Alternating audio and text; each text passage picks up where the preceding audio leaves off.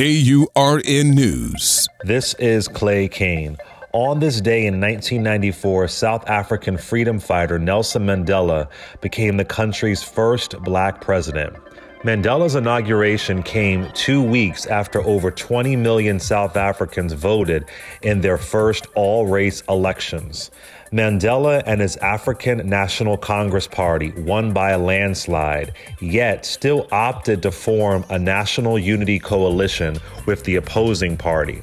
Dignitaries and politicians from more than one hundred forty countries attended the televised event as a billion viewers looked on from around the world.